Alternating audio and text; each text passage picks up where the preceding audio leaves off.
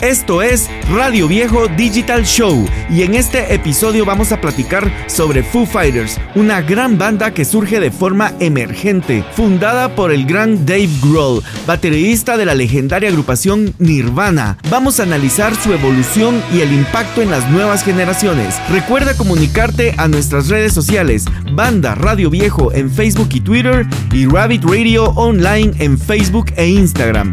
Además, recuerda que puedes escuchar este y todos los episodios anteriores en Radio Viejo Podcast en todas las plataformas de podcast y también desde YouTube buscándonos como Radio Viejo. Bienvenidos. Bueno, pues hoy vamos a estar platicando de una banda que personalmente considero una de las grandes bandas del rock and roll de actualidad. Este es el turno de Foo Fighters, una banda norteamericana formada en 1994 en Seattle y por el baterista de otra gran banda que es Nirvana. Estoy hablando de Dave Grohl.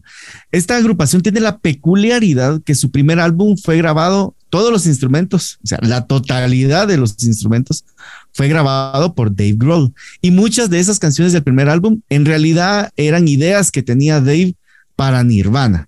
Así que vamos a estar acá platicando sobre esta gran agrupación. Me acompaña como siempre Louis Donis. Así que Louis, contame desde tu perspectiva, ¿Cómo definirías el trabajo de Foo Fighters a través del tiempo o lo de lo que has escuchado? Bueno, eh, pues la verdad que sí, con, en primer lugar, con mucha admiración, principalmente por el personaje que es Dave Grohl. ¿Verdad? No, no me lo puedo saltear. Eh, lo, lo, admiro mucho como personaje a él. Yo pienso que este es un tipo de grupos que me, me, pasó eso, ¿verdad? admiro la música, tengo canciones en mi playlist, demuestra que me, gusta y es una banda importante, ¿verdad? Eh, pero que nunca le había seguido como tanto la historia y la huella. Y yo pienso que un poco tiene que ver eh, con su pasado de Nirvana, que con, que con Nirvana, eh, Nirvana fue un shock y fue un, algo que lo gobernó todo y eclipsó todo por un tiempo en la música, ¿verdad? O sea, la, música se paró en ese momento, proponiendo un antes y después de Nirvana, eh, en, el sentido de no solo de la música, sino que principalmente en la actitud y el estilo de vida que el creativo de Nirvana, Kurt Cobain, proponía. Entonces, el Kurt Cobain no, no, nos queda más que decir que pues es un tremendo genio de la, de la música, pues, ¿verdad? Y de, la, y de cómo podía aportar él su impronta que él tenía dentro de sí, que a mi parecer era de furia y de miedo, ¿verdad? Y lo, y lo podía proponer también en, en, en, en música. Y, y, teniendo a este, a este muchacho Dave Grohl, que pues al entender de que vi que el primer disco de Nirvana no lo, no lo grabó Dave Grohl, sino que lo, lo grabó otro bataquero, que cabalmente se nota que es pues, mucho más flojo que Dave Grohl, que le puso esa, esa estabilidad a, a TNT, que era, que era Kurt Cobain, ¿verdad? Porque Kurt Cobain es algo, es, algo así como que eh, iba a estallar en cualquier momento y también se hace sentir musicalmente. Y Dave Grohl le puso ese, ese, ese como manto, un protector para estabilizar eh, la materia y la antimateria y que no hubiese destrucción, ¿verdad? Vamos así como que si fuera una película. Y, y, lo logró Dave Grohl, Dave Grohl, que en mi opinión tiene el cuerpo eh, hecho para ser bataquero. O sea, yo cuando lo vi con Nirvana dije, él, o sea, los redobles y la manera en la que, en la que sus articulaciones se movían me causó también eh, cierta admiración. Eso es para que se pongan a pensar en las cosas que nos fijamos los productores y músicos. Correcto. yo cuando lo vi sentado y la forma que estaba sentado y, o sea, porque eh, para quienes nunca han tocado batería, eh, está, está la articulación de las muñecas, ¿verdad? Que vos le puedes dar con las muñecas. Está la articulación esta del brazo. Pero entonces en el rock, como pues en la batería de verdad se le pega. Entonces son estos bateristas que pueden hacer movimientos rápidos, pero que lo hacen con toda la furia de su cuerpo, como Bruce Lee a la hora de meter una manada. Es que no solo es que estás haciendo, que estás haciendo puc aquí, ¿verdad? Sino que todo el torso y las rodillas y todo va en pos del puño. Pues así es con los bateristas, ¿verdad? Toda su existencia y su colocación y todo va en, en, base a ese pa. Y, entonces el, hecho de verlo a él, que, verdaderamente todo su cuerpo y, de, manera tan rápida, o sea, hasta los redobles, pues los redobles no los hace solo con las muñecas, sino que todos los brazos. Entonces da ese gran punch, ¿verdad? Y, pero bueno, después pasó lo, pues, lo que pasó con, con Kurt Cobain, que pues esa furia y ese miedo que pues tenía dentro no eran mentiras. o sea, le pasó factura.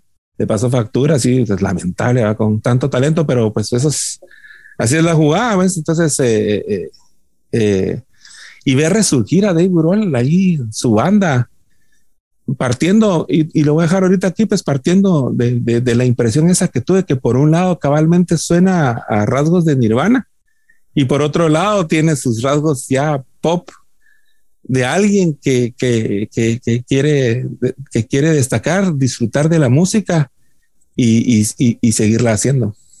Sí, correcto. Mira, te voy a contar así rápidamente. La primera impresión que yo tuve del, del grupo eh, no fue positiva, te soy honesto, porque el mismo año prácticamente que se, que se muere Kurt Cobain, eh, Dave Grohl nos resulta con que saca disco. Entonces, mi impresión de chavito, fan de Nirvana, acuérdate que a mí el grunge sí me dio una bofetada. Eh, eh, a la que yo reaccioné, ¿verdad? Entonces, ver eso yo sentí como que, ah, este qué pura lata porque se está montando en, el, en la fama del otro para sacarle raja, ¿va?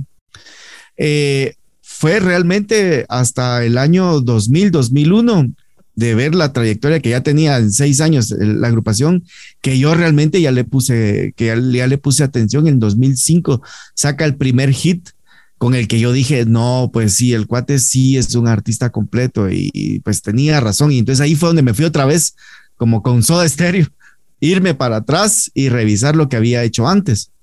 Entonces me di cuenta de algo, fíjate, que, que, que también mencionaste, que de repente eh, con los artistas pasa también como con el fútbol, digamos, están los Messi, los que nacen con el talento nato, que no tienen que esforzarse mucho, que probablemente no entrenan como el Kun Agüero, digamos, que dice que entrenaba suavecito, pero pues siempre daba resultados.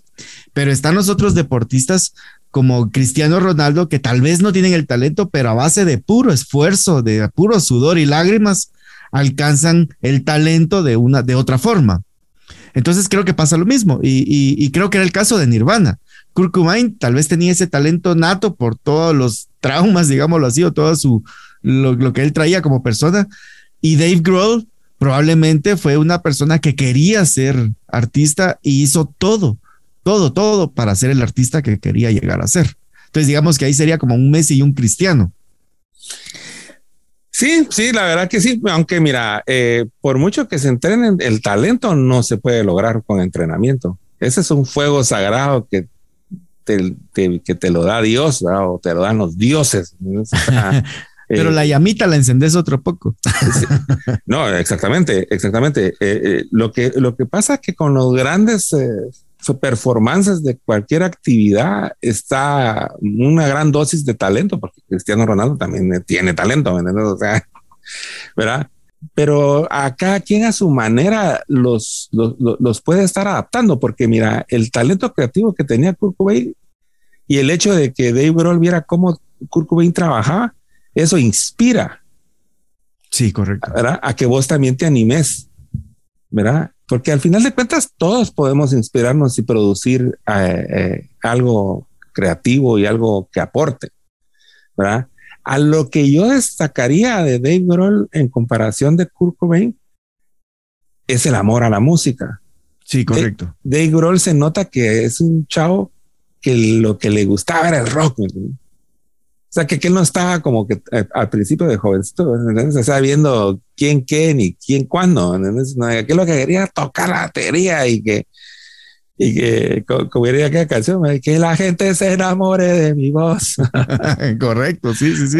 ¿Verdad? Y, y eso es, y yo pienso que eso es lo que lo mantuvo aquel vivo, cuando de plano se dio cuenta de que pues, su, su compañero de batalla, Kurt Cobain, ya no estaba pues, eh, porque habría que situarse en, esa situación, bueno, porque aquellos eran unos patojos que no tenían donde caerse muertos. O sea, Dave Grohl vivía ahí en un ese, sleep bag, ¿cómo se llama? sleeping bag, ¿verdad?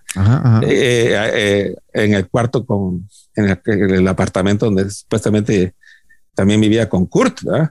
Y, y de repente sacan su primer disco y hay un medio movimiento, pueden hacer giras y todo, pero nada del otro mundo con el primer disco de Nirvana, ¿verdad? O sea, empezó a ser destacado en, en, Seattle y pues unos que otros conciertos y pero cuando sacaron Nevermind y sale Smell Like Teen Spirit, o sea, nosotros no podemos ser conscientes de que es una canción global. O sea, cuando le estoy diciendo que el mundo creativo se paró y todos le empezaron a poner atención a ese, a ese gran fenómeno, es un fenómeno, o sea, en Japón y, y corrió como a la pólvora. Entonces, a aquellos les ha de haber pasado que un día estaban ahí pidiendo prestados 20 dólares y al otro día eh, eh, estaban con ofertas millonarias y, eh, ¿me entendés? Y las, las chicas cazadoras de posibles millonarios ahí al ataque, las, las fans o y los fans queriendo tocar, ¿me entendés? Porque son dioses del rock and roll. Entonces ese cambio ha de haber sido tremendo. Y después está ese cambio, se suben a ese barco, en ese tren de giras por el mundo, televisión, ¡pum! y de repente ya aquel ya no está. Entonces imagínate cómo se quedó de Grohl, o sea, que estaba en el Everest y de repente le quitaron. Y aquel decidió planear, learning to fly. Sacó sus alas, digo, no, pues yo no me voy a ir a estrellar. Aquí lo que me tú trago aquí es el musicón y es lo que me va a rescatar. Y sacó ese disco eh, que tiene buenas, buenísimas canciones como digo, no soy tan experto en, la banda como para poder ir por temas, pero sí. Y tiene esa, y ya tiene esa, esa dualidad entre, entre lo, entre el sonido así de, de, Nirvana, así de rabia y todo, y, tiene ya su frescura hasta inocente que demuestra. Correcto, ah, correcto. Sí, que probablemente también hizo cosas que, que con Nirvana tal vez no hubiera podido hacer. Ah, pues imagínate cómo es, cómo es la canción esa que, que, que hasta se viste de trenzas, que es el, el, el, el, hit número el, hit número uno del primer disco. Big Me, no, Big Me es el. Ajá, Big Me, ah. esa. ah, con Irán. ¿Ya te imaginas a Kurt Cobain? No, aquel hubiera estado así vomitando y escupiendo, malditos. Sí, sí, sí. Y fíjate, pero, pero, pero qué buen punto, porque fíjate, haber llegado a, ese nivel, digamos, al Everest, digamos, en la parte de la música. En la, parte de, la, que, en la parte de la fama. En la parte de la fama, ¿no? Y es como persona. Y digamos que llegó a lo más alto que podía llegar como, como persona profesional, artista. Sí. Pero haber llegado ahí también le dio un nivel de calidad. ¿Y por qué te digo esto? Porque cuando él ya saca su primer álbum, él graba todos los instrumentos, pero empieza a buscar eh, músicos. Eh, realmente le costó encontrar músicos que tuvieran el nivel de lo que él quería sonar. Y muchas veces uno piensa, ah, es que ese tan lleno de babosadas o ese tan, tan caquero, pero, pero, pero no es eso. Uno como creativo sabe lo que quiere. Entonces, es complicado encontrar esas piezas que te van a ayudar a lograr lo que querías o incluso mejorarlo, porque también no es que lo que uno decide eso es lo mejor.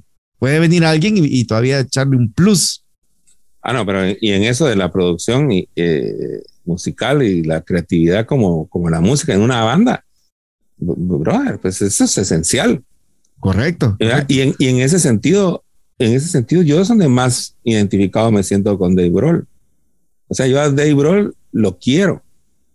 No tanto porque me cambió la vida su música, que algunas me, encantan, pero no, no es como, como ese cariño que le tiene uno cuando uno es adolescente, ¿verdad? Si agarras el disco y lo oís por primera vez y te cambia de una vez la, la cosmovisión de la realidad. No, yo aquello ya lo oí yo ya grande.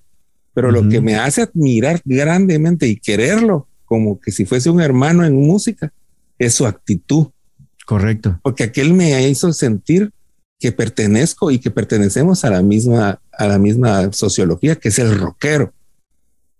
O sea, Dave Grohl siempre me hizo sentir orgulloso de ser rockero. Y, y, Dave Grohl me encanta que me represente como rockero ante la sociedad.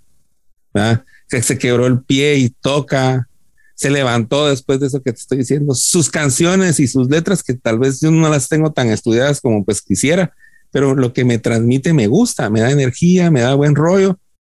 Y también me, y también me preocupa porque pues siempre mantiene ese lado de, de, oscuridad que, que, es también parte de lo del rockero mismo. Entonces yo, yo te decía que te diría que si, si, existiera, si existiera un, un, un certificado, un reconocimiento que se llame Radio Viejo, yo se lo daría a Dave Grohl. Sí, mira, antes de pasar, si querés vamos a un corte ahorita. Y antes de pasar ya al tema puramente de los miembros de, de Foo Fighters, que como todos saben hubo un deceso de un, de un miembro importante, eh, vamos a dar una repasadita por el sonido de los álbumes, porque creo que vale la pena hablar un poquito de cada álbum, tal vez resaltar lo más importante y ya luego pasamos a otro tema. Así que en el siguiente bloque vamos a despedazar un poquito los álbumes de Foo Fighters. Seguimos aquí entonces en Rabbit Radio.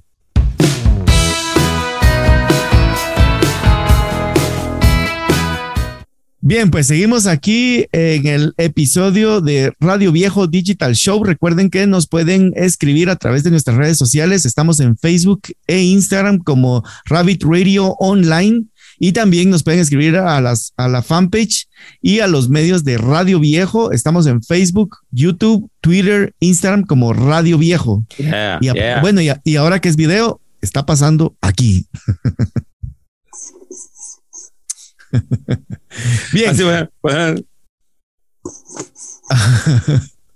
Así, que bueno, platiquemos un poquito respecto a la discografía, porque pasa un fenómeno raro, Luis, pero que, que yo imagino que, vos pasaste eso como banda también, entonces tal vez puedes darnos tu comentario sobre cómo va cambiando eh, cada álbum respecto a los miembros, porque en Foo Fighters, como te digo, el primer álbum lo graba completamente Dave Grohl, en el segundo álbum ya tiene, ya tiene un equipo, tiene tres personas, pero dentro de las personas está Pat Smear como guitarrista, que es básicamente el guitarrista que acompañaba a Nirvana, o sea, llamó a su compadre y le dijo, mira, mano, échame la pala, porque pues eh, Nate Mendel en el bajo y Dave Grohl, pues es el que canta, toca la guitarra rítmica y graba la batería en este álbum.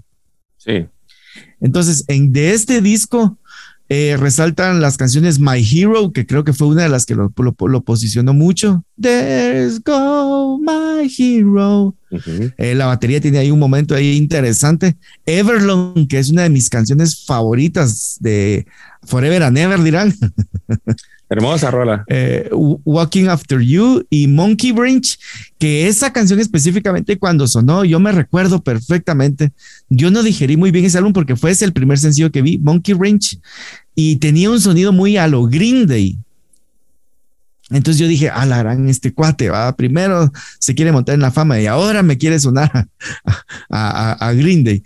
Eh, pero cuando ya, de hecho, este fue el primer álbum que yo me compré de ellos porque es un álbum genial muy, muy bien hecho. Y como les digo, está grabado únicamente con tres personas. En el siguiente disco es donde ya eh, él ya logra tener un baterista oficial que es Taylor Hawkins. Eh, el sonido, digamos que no, no cambia tanto, eh, pero sí al menos Dave Grohl se pudo deshacer de la presión de grabar en la batería, consiguió un baterista excelente, el disco es de 1999, tiene canciones como Learn to Fly, que mencionabas antes, Next Year, que es una canción eh, bueno, y ahí tiene, tiene miles. Eh, el, álbum también es muy bueno, también es de los discos que yo tengo, así como que de los de One en mi colección personal. Pero ahí te quería preguntar algo, Luis. ¿Qué tanto afecta cuando una banda cambia los miembros, o sea, realmente qué tanto, eh, para bien y para mal, o sea, qué tanto, qué, tanto eh, se ve afectada la producción, digamos. Sí, se, ve afectada de sobremanera, de sobremanera. Eh, la, la, impronta que pone cada músico va más allá de solo lo musical, sino que también pues pone carácter, ¿verdad? Y pone mística también, ¿verdad? A lo que, a lo que, se, a lo que se va a plasmar. De hecho, eh, yo, por ejemplo, sitúo a dos eh, grandes eh, sectores a, la hora de, tener miembros. ¿verdad? Hay miembros que son más músicos y otros que son más artistas, ¿verdad? el músico en sí es el que se puede mimetizar en casi cualquier cosa para, sonar bien. Entonces logra eh, hacer un buen trabajo. O sea, que si vos le pones a tocar salsa, aquel lo va a hacer bien. O cosa que pues es necesario hacer si se quiere llevar los iguales a la casa uno como músico, pues hay que ir viendo ahí dónde hay oportunidad y pues no, como diríamos, no ahuevarse, ¿verdad? No agüitarse, dirían los mexicanos, ¿verdad? Sí, no siempre eh, hacemos lo que nos gusta, sino lo que sabemos. Sí, sí, pero en ese sentido al músico también le gusta, eh, porque le, gustan los retos musicales. Oh, voy a tocar cumbia, nunca había tocado cumbia. Entonces lo miran así, porque se lo disfrutan. Entonces, en cambio, en cambio, el artista sí para siendo una cuestión más quisquilloso en, el sentido de que, eh, por ende, trata de proponer. Entonces ahí la relación de trabajo es totalmente diferente. Y entonces por eso que pienso que Dave Grohl eh, le costó conseguir eh, eh, personas, porque pues a quien, quisiera tocar con Dave Grohl era solo de poner, hacer así, ¿verdad? Y varios hubiesen querido, pero escogerlos, porque mm, cuando lo que buscas es divertirte con la música, creando, lo primero que quieres tener es que tienes que estar rodeado de compadres, de brothers de la batalla, brothers musicales. No es que cualquiera puede ser y, nos caigamos mal. Peor si le caes, si te caes mal con el, con el líder creativo. Porque el líder creativo es el que va a ir dando las tendencias hacia dónde van. Y estos líderes creativos pueden cambiar de canción en canción. Entonces, eh, entonces el líder creativo va dirigiendo y los otros tienen que empezar como a, a, unarse. Y a veces hay, hay, hay, esos choques de que no, yo no me quiero aunar a esa cuestión creativa que aquel quiere hacer. Y es por eso que las bandas también o se rompen o se van. Pero ¿cómo afectan? Pues, pues mucho. Y llenar esos vacíos siempre ha costado. A mí pues, siempre me ha costado, pero de dicha que pues eh, ahora, unos años para acá, lo que pienso es que, que la familia de Radio Viejo cada vez se hace más grande con con, con, más, eh, con más miembros, pues, ¿verdad? Con más gente que haya pasado por tocar con, conmigo en, en, en, los conciertos y pues la verdad que es una, es una alegría tremenda conocer a nueva gente que esté dispuesta a dar su, su talento para la, para la causa, ¿verdad? Y me imagino que eso es lo que hizo Dave, Dave de, de, sobremanera y buscando la gente que, que, quería para su causa, para lograr lo que él quería lograr, porque eso es lo que tiene que tener el líder creativo, tiene que saber qué quiere lograr que es como un director técnico también o un productor. Correcto. Entonces, si vos, si vos querés armar un equipo y el equipo va a jugar eh, de, fútbol, ¿verdad? A, centros y cabezazos, tenés que contratar un delantero alto que sea bueno para cabecear. Entonces, es igual esto, ¿verdad? Querés tener esa rabia o, o, querés transmitir poder en la batería, eh, pues no vas a contratar un, un baterista fino de jazz, o, o, no lo vas a, eh, sino que pues tenés que de llevar un animal, es, un animal físico que en este caso, este, este muchacho que, en paz descanse, pues llenaba re bien esos zapatos que dejaba el grandísimo baterista que es Dave Grohl para dejarle, bueno, te lo dejo a vos y se lo dejó pues a un gran bataquero. Sí, sí, sí, correcto. Y fíjate que de hecho hasta en el séptimo álbum se logra la alineación final de, de Foo Fighters. Ellos pasaron prácticamente seis álbumes probando, entrando y saliendo músicos. Pasaron ocho músicos, de los cuales eh, actualmente quedan seis, bueno, cinco, porque uno ya no, ya no está en esta tierra. Es, eh, quedan seis músicos, por ahí dos fueron los que realmente se fueron. Hay uno que no, hay un, el primer baterista, creo que no lo mencionan como parte de la banda, aunque sí fue, porque yo vi un documental eh, pero chocó, como decías, chocó con Dave Grohl y al final se tuvo que ir, pero también hubo un baterista ahí entre Taylor y, Dave, digamos, ah, hubo alguien que también participó, eh, grabó de hecho baterías, pero Dave Grohl lo que hizo fue que grabó encima y, no le dijo nada. Sí, no, no, no, no le gustó no le gustó y, lo grabó él encima. Entonces, por eso creo que no tiene el crédito, pero por ahí hay otro, otro baterista. Y te preguntaba esto porque fíjate que también me lleva a otra duda, fíjate que, creo que vale la pena eh, platicarlo un poquito, esbozarlo un poquito más. Y es, me doy cuenta, digamos, desde mi percepción, yo no he tenido una banda, digamos, pero me doy cuenta que cuando una banda, digamos, tiene muchos genios, digámoslo así, o muchos creativos en, sus, en su alineación, tienden a rozar tanto que no le da mucha durabilidad a la agrupación. Digamos, puede que duren cinco o seis años, digamos, le pasó a los Beatles, pues, que ellos después se juntaban para grabar, pero ya no eran una banda, pues, de ahí Eh, de hecho, en, el álbum, en el White Album, eh, cada quien llevaba sus propias canciones, básicamente, pues, y les sí. miren, esta vacía y que la fuerza les acompañe. Eh, mientras que agrupaciones que haga, donde hay una persona que agarra como el norte o, la dirección de la banda, eso propicia que la banda tenga mucho más tiempo para durar. Sí. y, te digo esto porque lo he visto con Radio Viejo. Yo creo que en este caso, Radio Viejo, eh, has tenido la batuta tu persona, pues. Sí. ¿Sí pues, ¿Crees que sí es, es importante esto, que alguien agarre la batuta? ¿O es mejor si hay muchos genios y que se traten de organizar ellos? Sí, mira, la cuestión, lo ideal sería de que varios genios trabajemos en, bajo una batuta, ¿verdad? Eh, o, sea, o sea que volteas a ver y tenés en la batería eh, un buen baterista, un buen bajista, ¿ya? Eh, aunque pues lograr ese, que todos tengan esas, eh, esas mismas cualidades creativas es difícil, ¿verdad? Porque como te digo, algunos nacen con el espíritu ese de, músico y otros nacen con el espíritu de artista, ¿verdad? Que, les brota la creatividad.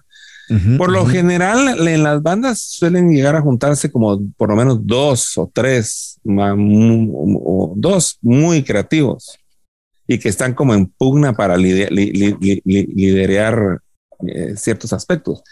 Yo lo que pues eh, invitaría es a que cuando hayan varios creativos, pues hay que, hay que aceptar pues, las propuestas de los otros y dejarlas llevar para ver hacia, hacia dónde va y cuál es el resultado. O sea, ¿qué te quiero decir? Que pues va, déjame liderar a mí esta canción y esa otra lidería la voz y a ver quién, quién da un mejor resultado, pues, porque aquí al final de cuentas el, el resultado el que va a mandar, ¿verdad? Tanto en los deportes como pues en la música, La canción suena bien o no suena bien, ¿verdad?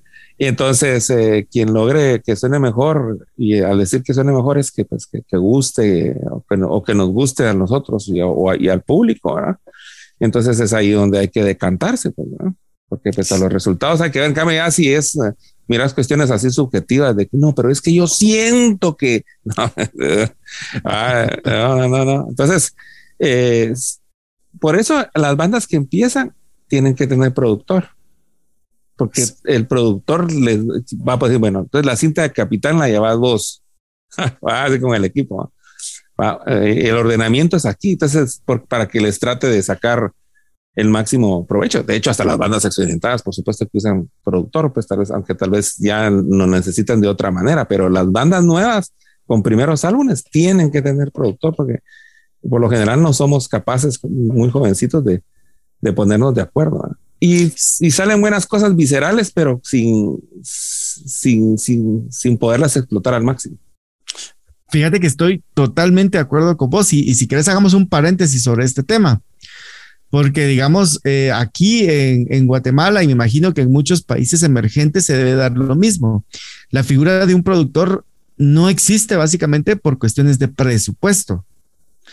Y entonces las bandas empiezan a producir ellos mismos su música, pero de ahí que no pasen a más, digamos.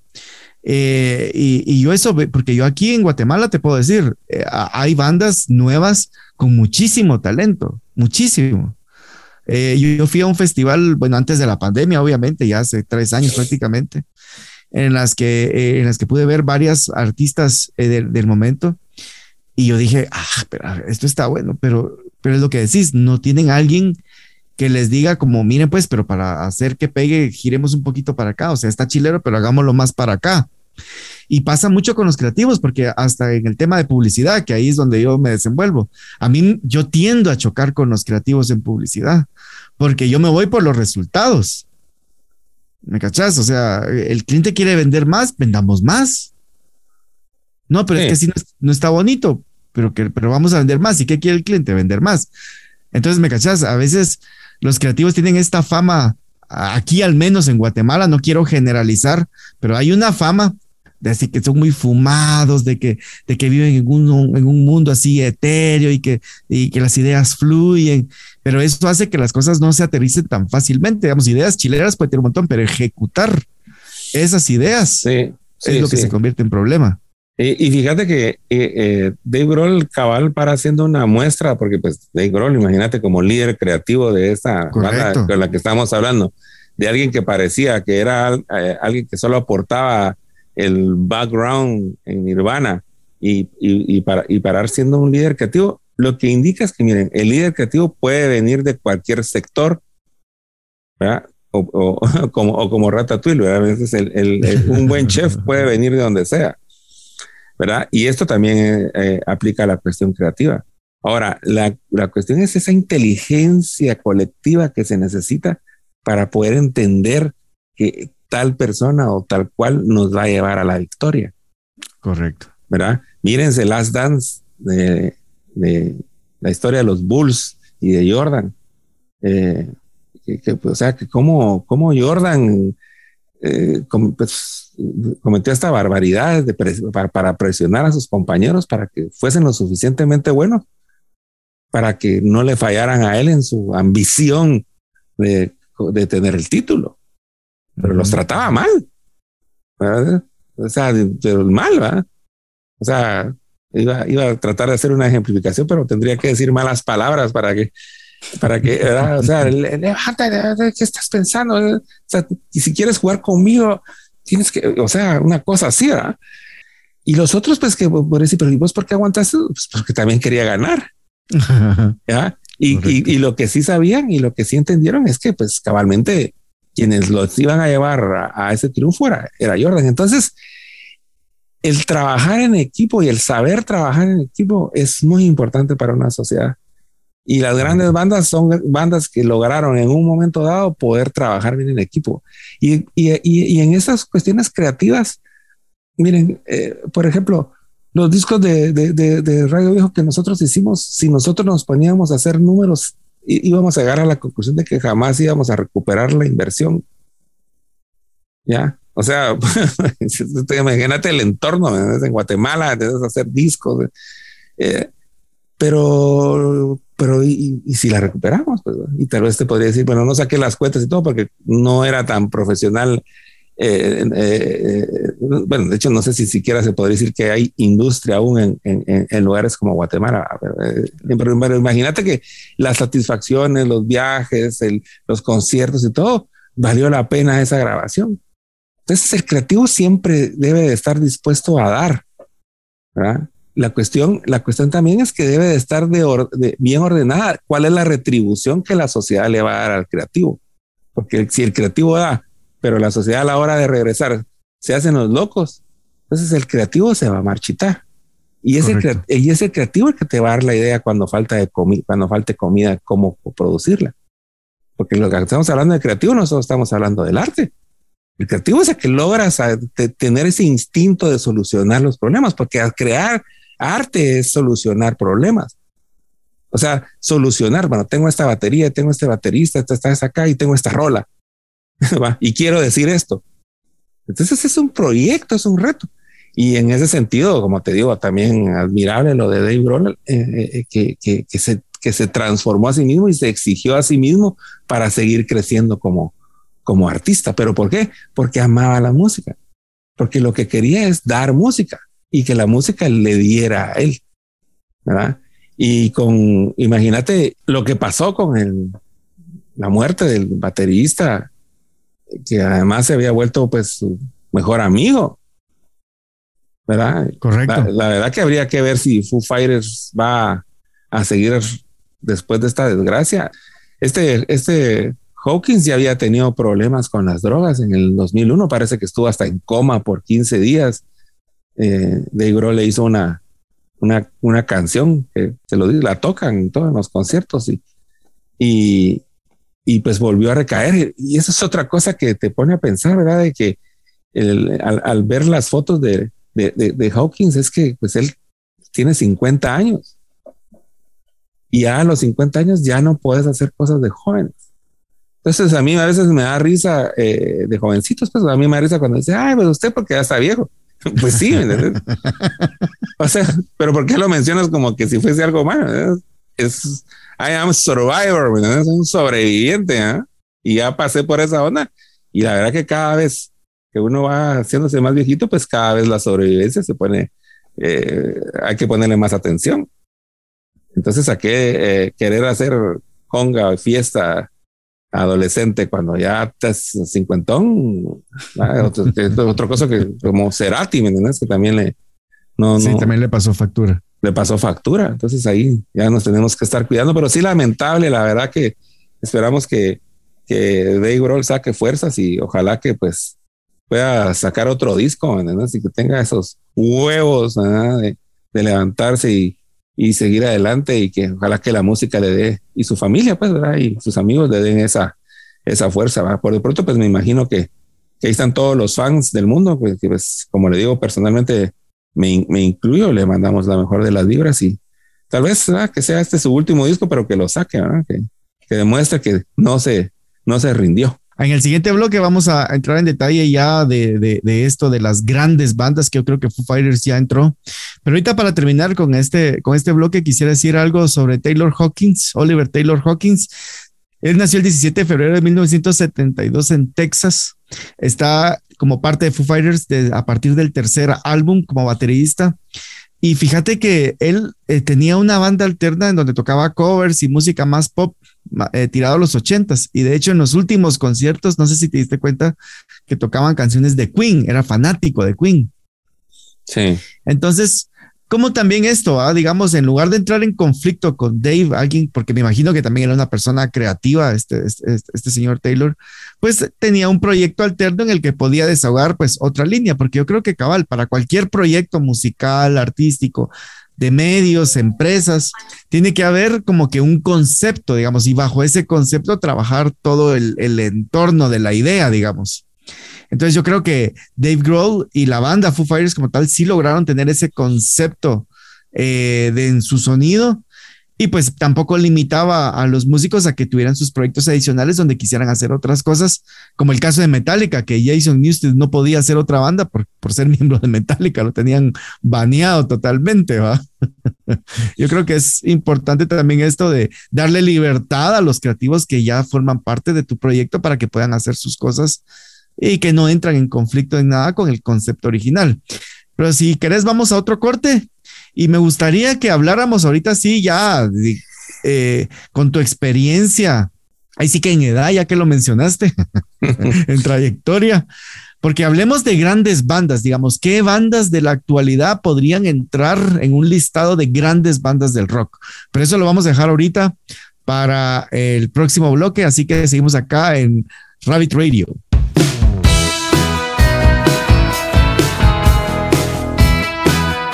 Bien, seguimos acá entonces en Rabbit Radio. Estamos platicando sobre esta gran banda Foo Fighters, eh, que lamentablemente el pasado mes tuvo la pérdida de su baterista eh, Taylor Hawkins. Y pues ahora vamos a continuar con el tema sobre las grandes bandas del rock, que personalmente yo creo que, que, Foo Fighters ya, ya pertenece. Entonces, eh, Luis, si quieres para entrar un poquito en esto, ¿cuáles crees que son las principales influencias de una banda como Foo Fighters?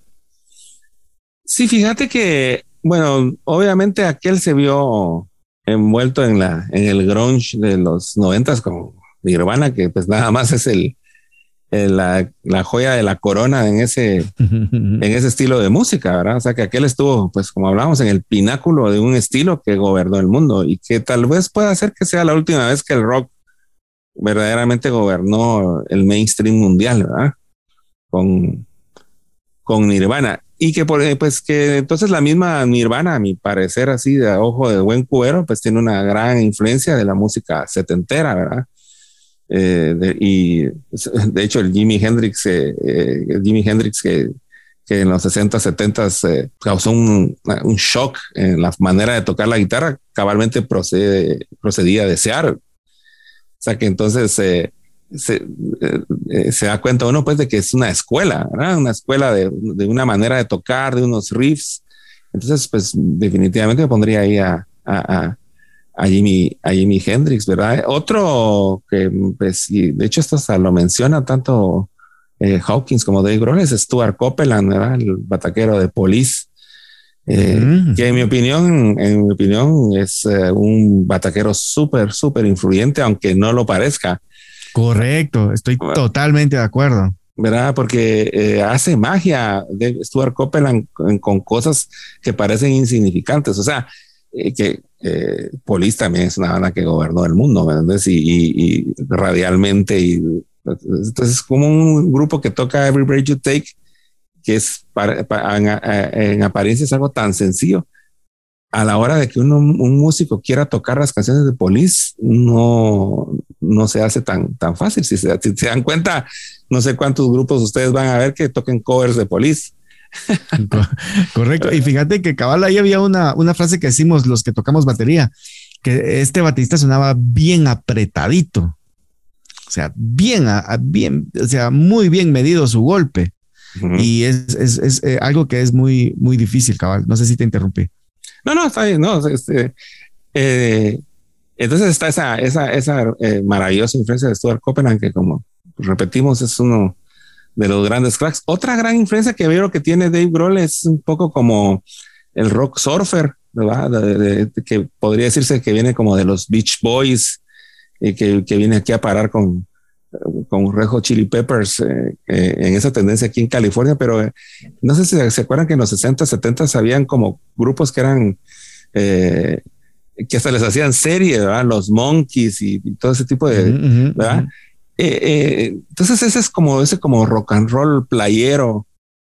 Cabal, sí, sí, mm, sí. ¿Verdad? Eh, principalmente lo miro en sus melodías bonitas que él, que él trató de hacer, como esa que hablábamos.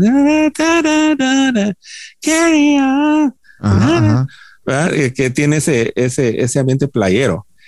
entonces, pues tal vez ahí específicamente qué banda mencionar, pues sería, sería un, pues un montón, ¿no? O sea que Sí, mira, yo te podría mencionar de, dentro de los bateristas, yo definitivamente metería también dentro de las influencias tanto de Dave Grohl como de Taylor Hawkins al baterista de The Who, Kate Moon. Ah, Kate Moon, sí, sí, sí, sí. Porque eh, tiene esa lo que era, digamos, esa creatividad que pareciera que está fuera de control, pero no ah, está fuera de control. No, pero, son unas bestias para tocar la batería. Correcto, correcto. Animales, así como el de los Muppets. Sí, Yo creo que de ahí viene la idea de animal también en, los mopeds también de, de Kate Moon. Y, y, también fíjate que hablando un poquito esto del, del rollo playero y esto, fíjate que yo lo veo más como un rock folk de Estados Unidos, porque yo ahí cuando estabas hablando de esto se me hacía mucho que estas bandas tienen mucho también de Tom Perry, digamos. Eh, tal vez no se llegaron tan atrás en los 60 de las bandas que hacía, sino que Tom Perry jaló un poquito y por ahí se fueron pegando más a, ese, a ese sonido de rock pop, pero, como un rock pop gringo, digamos. Pero lo sutil ahí es que, en mi opinión, Tom Petty es un poco más campestre. No lo pondría yo tan playero, fíjate. A mí Tom Petty me, me suena más a bosque. O sea que sí, sí, sí, sí, sí, es correcto. Sí, como sí, un poquito más folk. Sí, cabal. Y este rock playero que también lo jaló un poquito Green Day, de ahí que yo sentí que sonaba Green Day el segundo álbum. Es, es California, bro. Es California eso. Y, que, y, los Red Hot Chili Pepper, ¿verdad? Ajá, es California, eso playero es California. En cambio, Tom Petty se me hace así como, pues, como te digo, country. Y otra cosa que no se nos, antes de que se me olvide, que es, en mi opinión, una gran influencia en, eh, obviamente en, Nirvana y en Dave Grohl es el punk. Sí, correcto, sí. El punk, ¿verdad? Los Sex Pistols eh, y, y, toda esa caterro ahí de, desalmados, ¿verdad? Que de hecho cabalmente Nirvana y Kurt Cobain es un personaje de punk con, con, con, con, con riff de Seattle, ¿verdad? correcto, correcto. Pero fíjate que yo sí siento que Foo Fighters trató de desligarse un poquito del punk que traía Nirvana y le metió un poquito más de rock al estilo de Black Sabbath, pero sin perderlo pop, digamos, pero un poquito más oscurón ahí, digamos, como a lo Black Sabbath y como a, tal vez no tan fuerte, pero como Motorhead, digamos, una influencia más así, más rockera, más, mm, más pesadita que rebelde, digamos. Sí, exacto. Em, em, para mí que se parten dos un poco Foo Fighters, aunque va ahí cambiando de disco en disco, pero está todavía la influencia de esa maquinaria de rabia que platicábamos y aquí le quiere poner la impronta de, de, de, como de, pues, de, un rock más bonito, por así decirlo, para usar esa palabra, que, y de gran calidad y todo, pero que, es más bonito porque algunos no se relacionan como que lo bueno tiene que ser feo, y lo bueno, hay bueno feo y hay bueno bonito en textura. O sea, Hay, canciones oscuras que son hermosas, o sea, son buenísimas, y hay canciones claras que son buenísimas. Entonces, y yo pienso que este Dave Grohl, con, en su ambición de seguir creando, ah, toma de todos lados, es un experimentador. Y va, y va, agarrando. Eh, y además también en ese sentido me identifico con él, ¿verdad? Porque pues si tienen ahí a, bien alguna vez ver la, discografía de Radio Viejo, pues probamos, eh, probamos hacer varias cosas, ¿verdad? Y entonces eh, te va sorprendiendo Dave Grohl y Foo Fighters de cómo cómo a, veces hasta arroquean cosas que no pareciesen que pudiesen ser roqueables. Ajá, ajá. ¿Verdad? Y eso, y eso lo hace admirable. Y yo creo que también aprovecha mucho la, a, los, a, los, miembros de la banda, o sea, ah. decidió quedarse con, con, estos, con este equipo porque fue con el que él dijo, aquí puedo hacer varias cosas, porque digamos, Pat Smear, que fue guitarrista también de Nirvana, no titular, pero digamos que sí los acompañó, está en el Unplugged y salen los conciertos en vivo. Eh, le, sigue dando esa influencia, como decías, del grunge, de lo que del punk que traía Nirvana, digamos, pero lo va equilibrando porque de hecho hay tres guitarristas. Sí, claro. Eh, y, no es porque haya mucha, mucha técnica musical, sino porque hay sonidos que da uno y hay sonidos que da otro. Entonces, de ahí la importancia para Dave y para Foo Fighters, creo yo, de tener varios guitarristas en simultáneo. Sí, es que se, tenés especialistas, pues, ¿verdad? O sea que pues, hay, eh, hay un guitarrista que puede ser el especialista en la guitarra rítmica, ¿verdad? O, hay un guitarrista que puede ser más especialista en los solos para cuando vos querés tocar como heavy metal o querés algo pesado. Entonces, aquel los solos, esos pesados le salen bien. Cambio otro, pues es experto en hacer solos dulces. ¿verdad? Imagínate tener en una banda a Edwin Meinstein y a David Gilmour, ¿entendés? O sea, que con uno puedes hacer espacios así abiertos y grandes llanuras, ¿verdad? David Gilmour con una nota. En cambio, con, con el otro, con el Irving Meinstein, pues lo que imaginas es la complejidad del detalle.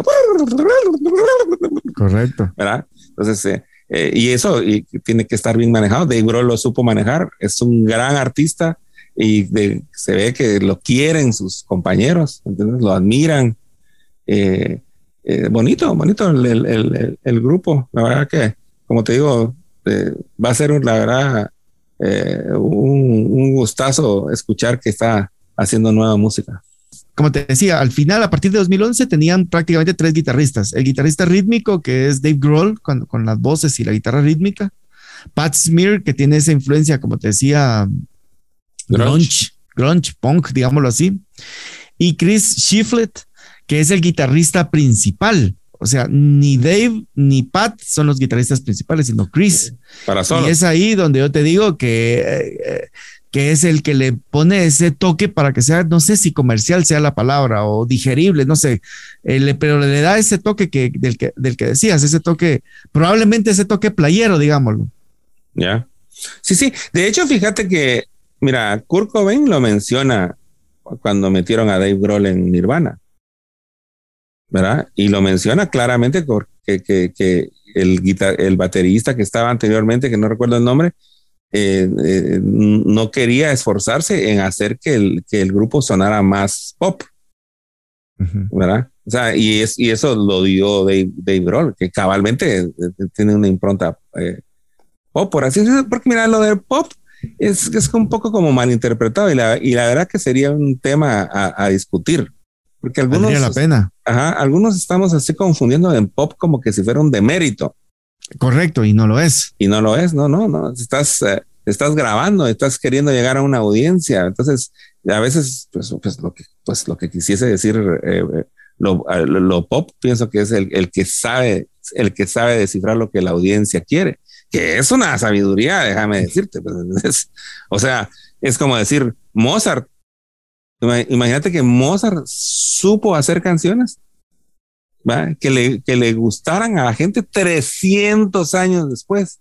Correcto. O sea, ¿qué más pop que Mozart puede haber?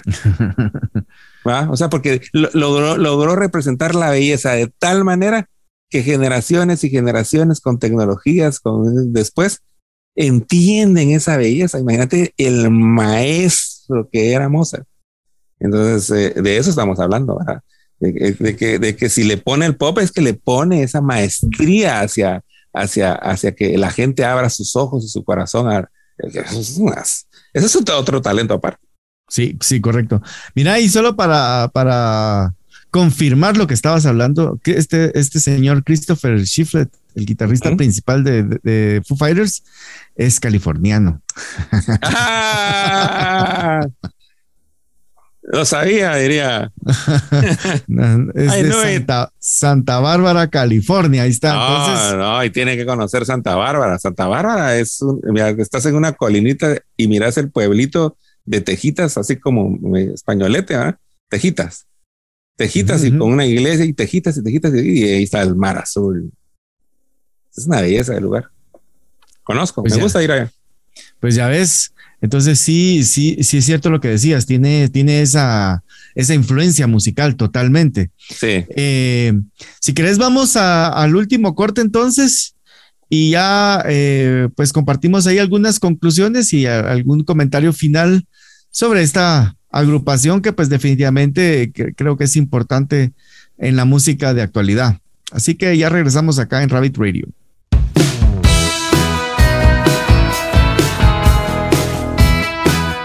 Bien, seguimos aquí en Rabbit Radio. Estamos platicando sobre Foo Fighters, muchísimas cosas, desde su influencia musical, desde su sonido, cómo, lo, cómo logran su sonido al final después de siete álbumes ya tienen a su alineación final y cómo cada uno de los miembros da su influencia.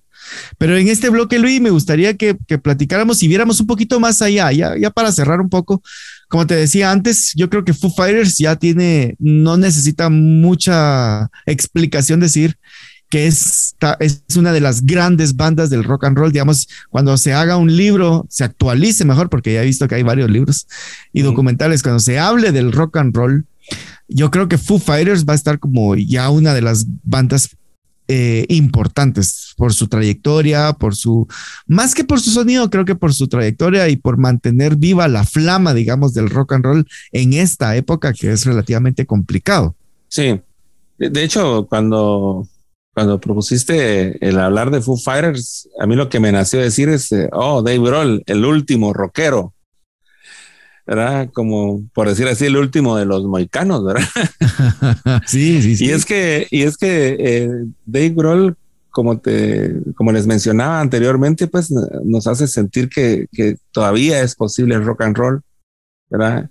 Eh, experimentando y poniendo todo de su parte con sus aciertos y sus no aciertos, ¿verdad? Eh, eh, tampoco no cambiando la música, sino utilizando los elementos que están en la música y todo para, para él aportar, pero el aporte de él es el lifestyle del rockero, la actitud, la actitud en las entrevistas, la actitud en el escenario, como, son cosas que, que, que Mm, te tocan en el sentido, como te digo, porque nosotros los rockeros, aunque la gente que no lo es, no lo crea, somos una hermandad.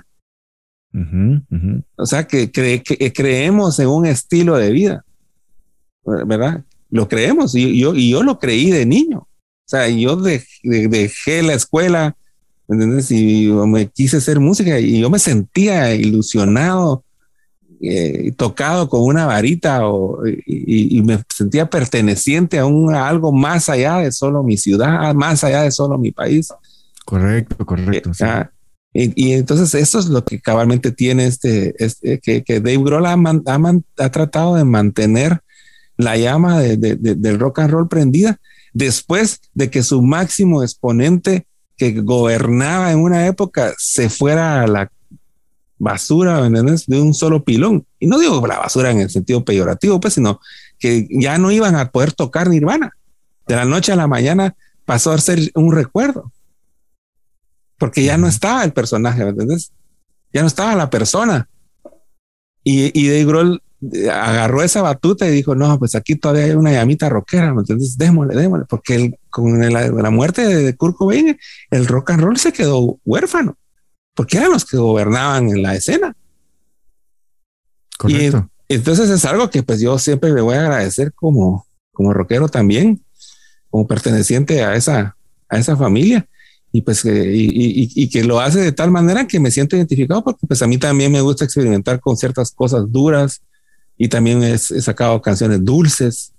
Hablamos de, de política y de, eh, canciones algo turbias y después hablamos de nuestros hijos. Entonces, tengo canciones donde que le escribí a mis hijos y las, las hago canciones y Dave Grohl lo, hace también. Y pues, no, estoy comparando, Lo, que, estoy diciendo es Que, que somos una, una familia. O sea, yo lo siento a él como, como muy cercano sentimentalmente y, y, y, lo admiro por esa, por esa labor de, de, sostenimiento de lo que el rockero es. Sus entrevistas, sin, sin, sin llevárselas, de, sin, sin, como sin esas ínfulas de negación de que no, yo soy rockero. Entonces, él también ha envejecido bien. Correcto. ¿va? También ha envejecido bien. Y pues es, eh, yo estoy choqueado en lo que pues pueda estar viviendo Dave Grohl ahorita con la muerte de su mejor amigo y compañero de banda, ¿verdad? Como te digo, eh, le deseo lo, lo, mejor a todos, pues, a los que estén implicados en esta cuestión. También es un mensaje para que pues no, no abusemos de nada, ni de la comida, ni mucho menos de drogas fuertes, ¿verdad? Y la verdad que no había que abusar de nada, mucho menos de lo fuerte, es algo que hay que tener mucho cuidado con las con las dosis y principalmente pues cuando uno ya va creciendo, ya darse cuenta pues de que, de que ya el, soporte vital es cada vez más precario, porque pues con 50 años no se puede dar una fiesta así, pero pasando de eso, le deseo lo mejor y, deseo que esta, miren, y esta hermandad la hago extensiva y la hacemos extensiva en este, este humilde espacio, a todas las bandas, a todos los seres creativos, a todos los rockeros, que se levanten, que vayan y hagan canciones. Grábenlas ahí delante de, su cámara y sáquenlas. No tengan pena. Que les van a tirar mierda. Que les van a decir, ay, no sé qué. ¿Usted cree que ustedes creen que a Radio Viejo no se lo dijeron? Nosotros se burlaban a la gente. En principio todos se burlan, pero que hay quienes que son así, ¿verdad? Que no tienen nada mejor que hacer que, que, que, que escupir veneno. sí, hombre, y, tan lamentable en nuestro país. No, en el mundo, en el mundo, pero no, el, el antídoto es el musicón. Nadie puede. cuando vos pones el musicón, cuando la, cuando la cosa empieza a fluir, esos que tiraban veneno se empiezan a volver tus más grandes fans. O se van a la chingada porque, porque no, ya, entonces ustedes sigan, démosle a esa, hacia gente como pues, la banda que estamos hablando, ¿verdad? De que aquel, ah, si uno ama la música, es una compañera que va a estar ahí toda la vida. Sí, fíjate que hace ya ratos vi un documental precisamente de, Foo Fighters y recuerdo como él cuenta que a pesar de haber tenido todo el, éxito de Nirvana, a, Foo Fighters le tocaba ser teloneros de bandas mucho más pequeñas, a buscar espacios en festivales, eh, no les tocó fácil, o sea, que, él fuera de Nirvana no le abrió automáticamente las puertas. Y en 2011 creo que fue que hizo su primer concierto en Wembley, en Inglaterra, con un lleno total. Y él dice, ahí como que llegué al, al, punto, pero imagínate cuántos años pasaron. Estamos diciendo que su primer álbum se grabó en 1994 y trabajando duro, probando, grabando eh, en 2011, o sea, más de 10 años para alcanzar una meta como esa. Sí. yo creo que la persistencia es el mejor aliado para cualquier emprendimiento, para cualquier idea. Exacto, y eso también pues lo da el amor, vamos. La, esencia es el amor, el amor es la fuerza que menea la jugada. Entonces, como les digo, ¿qué, ¿qué, me hacía a mí tomar un bus e ir a un lugar y a tocar y, y, gastar en vez de recibir algo. y, vas así excitado. Y ya llegas y, ya están las cosas. Y, con los instrumentos que tenés, en vez de, en vez de verlos con desprecio, wow, ah, o sea, una guitarra. O no, no. Eh, miren, las empresas de instrumentos musicales están haciendo como que si lo que necesitas es el instrumento, que es otra cosa que le oí en un documental a Dave Grohl. Dave Grohl no sabía que ni qué guitarra era, ni qué... Lo sabía, pues, pues, pero no es algo como que estuviera ahí como lo hacen muchos. Esos son los que quieren vender instrumentos. Los vendedores de instrumentos no entran en la categoría de artistas, están vendiendo. Ah, el, artista es el que encuentra ahí, un ukulele, cabalmente lo dice, agarra un ukulele y lo toca, ¿verdad? Entonces, eh, son importantes y el sonido, y no estoy diciendo que es el equipo, pues.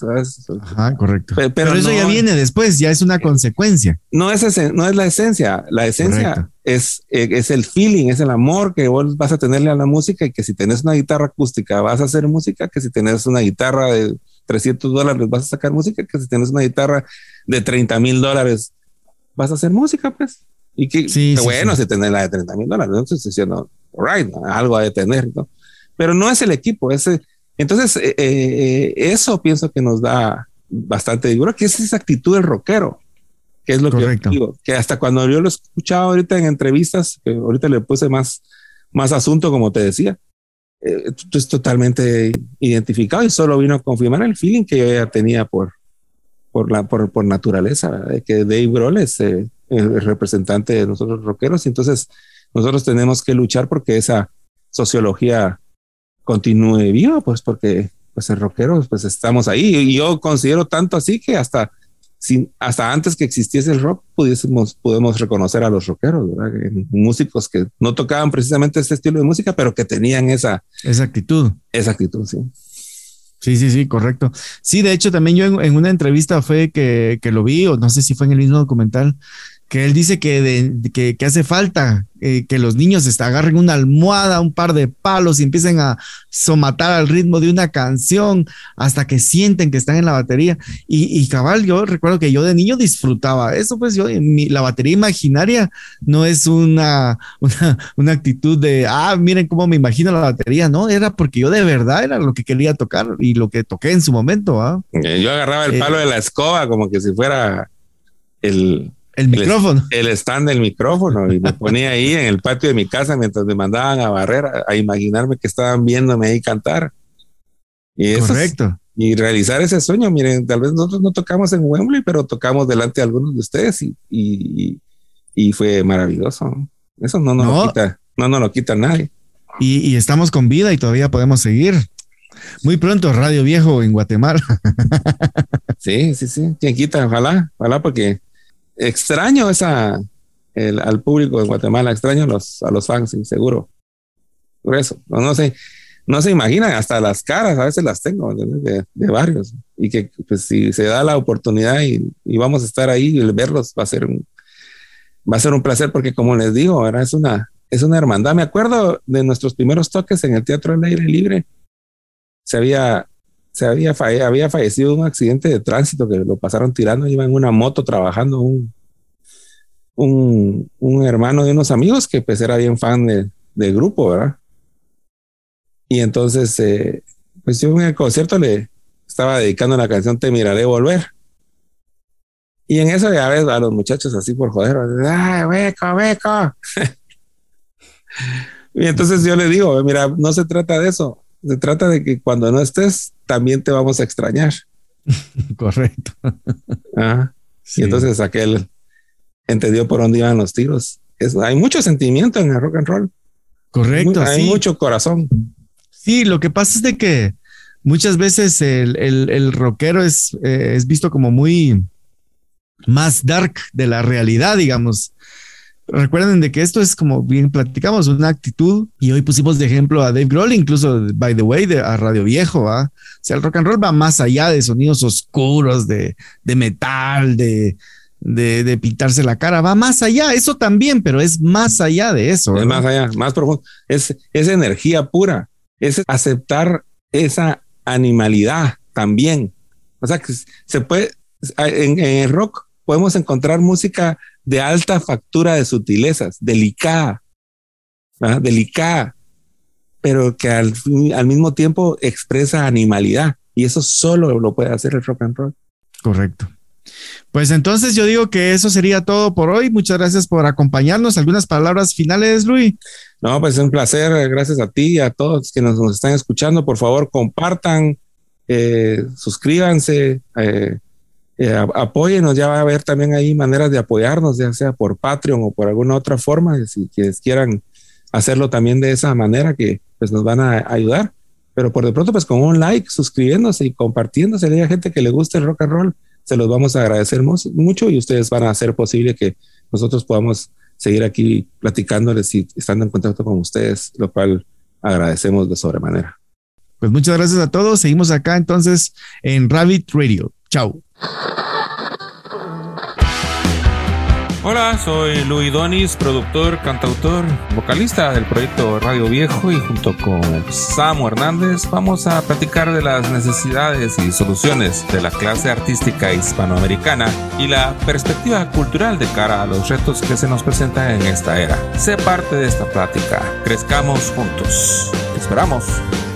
Radio Viejo Digital Show. Sintoniza todos los martes a partir de las 8 de la noche aquí en Rabbit Radio. Sigue al conejo blanco.